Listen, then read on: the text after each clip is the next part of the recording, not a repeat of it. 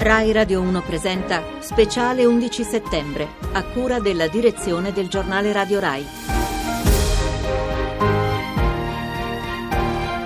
Sono Ruggero Po, buongiorno a tutti, comincia qui, buona domenica, comincia qui il lungo filo diretto sull'11 settembre. A New York è 11 settembre da un'ora e 20 minuti.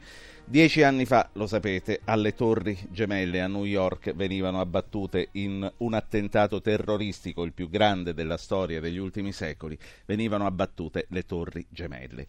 Radio 1 vi accompagnerà per tutta la giornata fino alle 24 con uh, un lungo filo diretto, dicevo, una lunga trasmissione che ospiterà dagli studi di Roma e dagli studi di New York decine e decine di testimoni. Io saluto e in studio con me Giuseppe Roma, direttore del centro Censis. Buongiorno, dottor Roma. Buongiorno. Lei starà con me due ore. Il Censis ha indagato sempre sui mutamenti d'umore del nostro paese, sulle trasformazioni sociali. Com'era l'Italia del 2001, quando vennero abbattute le torri gemelle?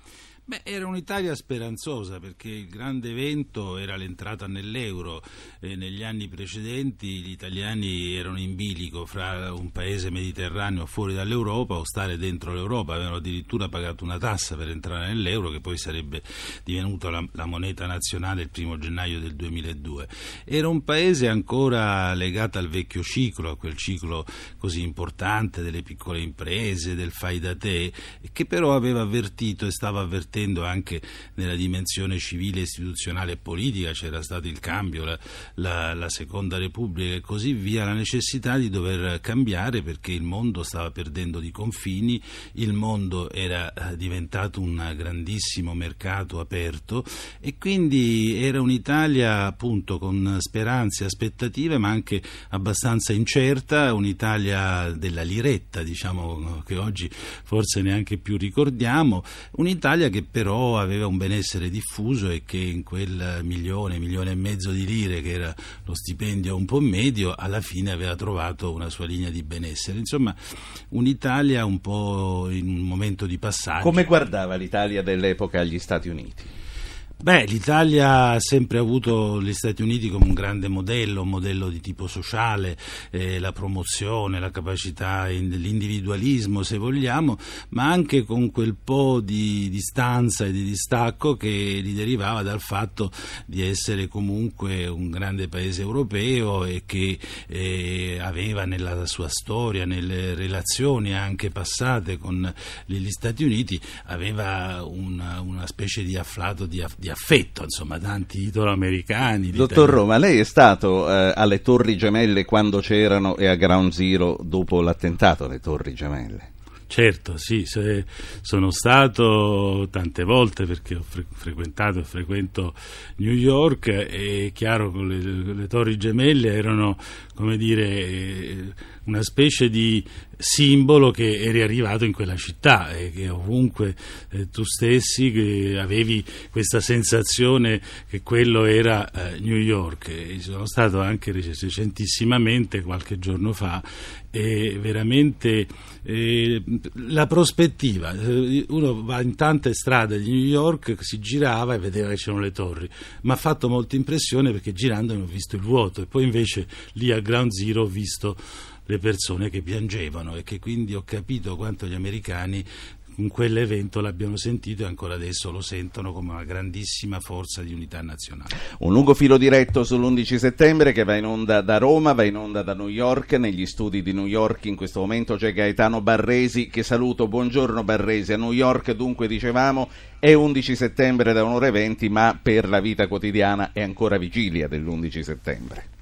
Sì, perché come hai ricordato qui ancora notte, l'1.25, la prima cerimonia in programma Ground Zero alle 8.46, ci sarà anche il Presidente Obama e tutta, tutto il mondo si stringerà a guardare quello che starà succedendo alla commemorazione con il minuto di silenzio iniziale. Io vi propongo la testimonianza di un sopravvissuto italiano, Ruggero De Rossi, che lavorava all'epoca per un fondo alla Oppenheimer Fund. Qualcuno lo ha chiamato il re dei bond perché per cinque anni di seguito è stato il numero uno al mondo nel campo delle obbligazioni internazionali. Nel 2001, come dicevamo, lavorava alla torre sud del World Trade Center. Barbara Gruden lo ha intervistato. La cosa più terribile era guardare questo fuoco che avanzava verso l'alto e vedere persone che si lanciavano, perché ovviamente la cosa più terribile è pensare che ci sono migliaia e migliaia di persone che stanno morendo bruciate vive. Cioè questa è una, è una, è una sensazione terribile, una cosa che non, non, non auguro a nessuno, di, di, sentirsi così impotenti da non poter fare niente e, e, questa sensazione di impotenza comunque genera dei sensi di colpa. L'altro senso di colpa che è, è quello proprio di essere stato risparmiato io, eh, perché io sono tornato e ho rivisto mio figlio e perché invece eh, Wayne, suo figlio, non ha più potuto vedere suo padre. Ecco, questo senso di colpa è venuto fuori anche nel dare il secondo nome di mio figlio, Florian, è il nome del santo protettore dei vigili del fuoco, perché hanno fatto un atto eroico di salire, secondo me molti di loro sapevano che non c'era niente da fare, qui un enorme rispetto per i vigili del fuoco. Quel giorno sua moglie si trovava insieme a suo figlio, suo figlio effettivamente era molto piccolo, un anno, ha percepito l'angoscia di sua moglie per quello che stava succedendo. Mia moglie me l'ha raccontata questa immagine bellissima in cui mia moglie stava sdraiata sul divano piangendo da ore e mio figlio di un anno e due mesi che accarezzava i capelli della madre per cercare di rassicurarla. A che mese era sua moglie della gravidanza? Stiamo parlando di 4-5 mesi. E per fortuna non ha avuto conseguenze? No, per fortuna non ci sono state conseguenze. È sano e sta bene ed è un bambino meraviglioso. Per fortuna ha conosciuto il padre, questa è una cosa che io gli dico spesso in questi giorni, che sono fortunati loro di aver conosciuto il padre. Un altro servizio vi propongo di Giovanni Flores, anzi la voce di Giovanni Flores era, era lui il corrispondente della radio dieci anni fa qui a New York. Laura Pepe lo ha intervistato. Che cosa ricordi in particolare di quella mattina e di quella giornata interminabile? Quello che si pensa quando ci si trova davanti a una situazione del genere è che non si è davanti alla cronaca ma davanti alla storia e è una cosa talmente enorme che ti spinge a lavorare, almeno a me mi aveva spinto a lavorare, a lavorare, a lavorare, a continuare a raccontare la storia al telefono per voi, per la radio oppure per le prime volte in cui andavo in video, andare in video, ma continuare a fronteggiare analizzare le notizie una a una come un corpo a corpo. Ti manca quella capacità in quei momenti di dare una visione globale o almeno di affrontare con una visione globale quello che sta succedendo. Questo era fondamentalmente perché era una cosa totalmente inaspettata per chiunque naturalmente, ma anche perché se tu giravi per New York in quel giorno trovavi solo persone spaventate che cercavano i propri familiari. Manhattan viene tagliata a metà dalle forze dell'ordine, chiusi i ponti che portavano alla terraferma, Manhattan è un'isola e quindi nord e sud rimangono completamente separate. I grandi video che per strada trasmettevano le immagini, le radio che davano notizia degli altri aerei, della situazione dell'America sotto attacco,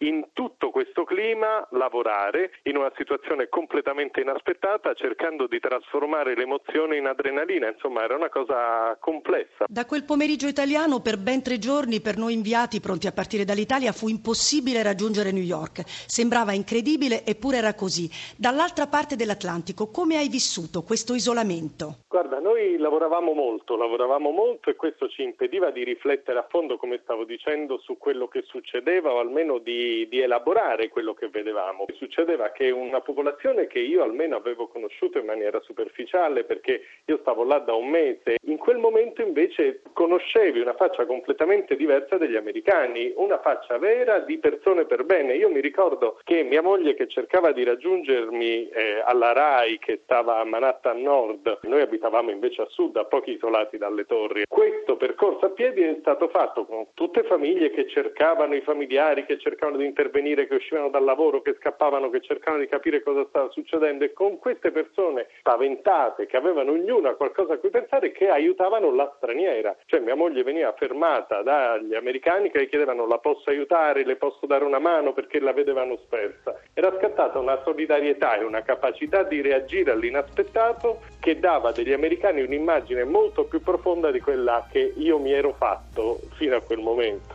È tutto, linea Roma.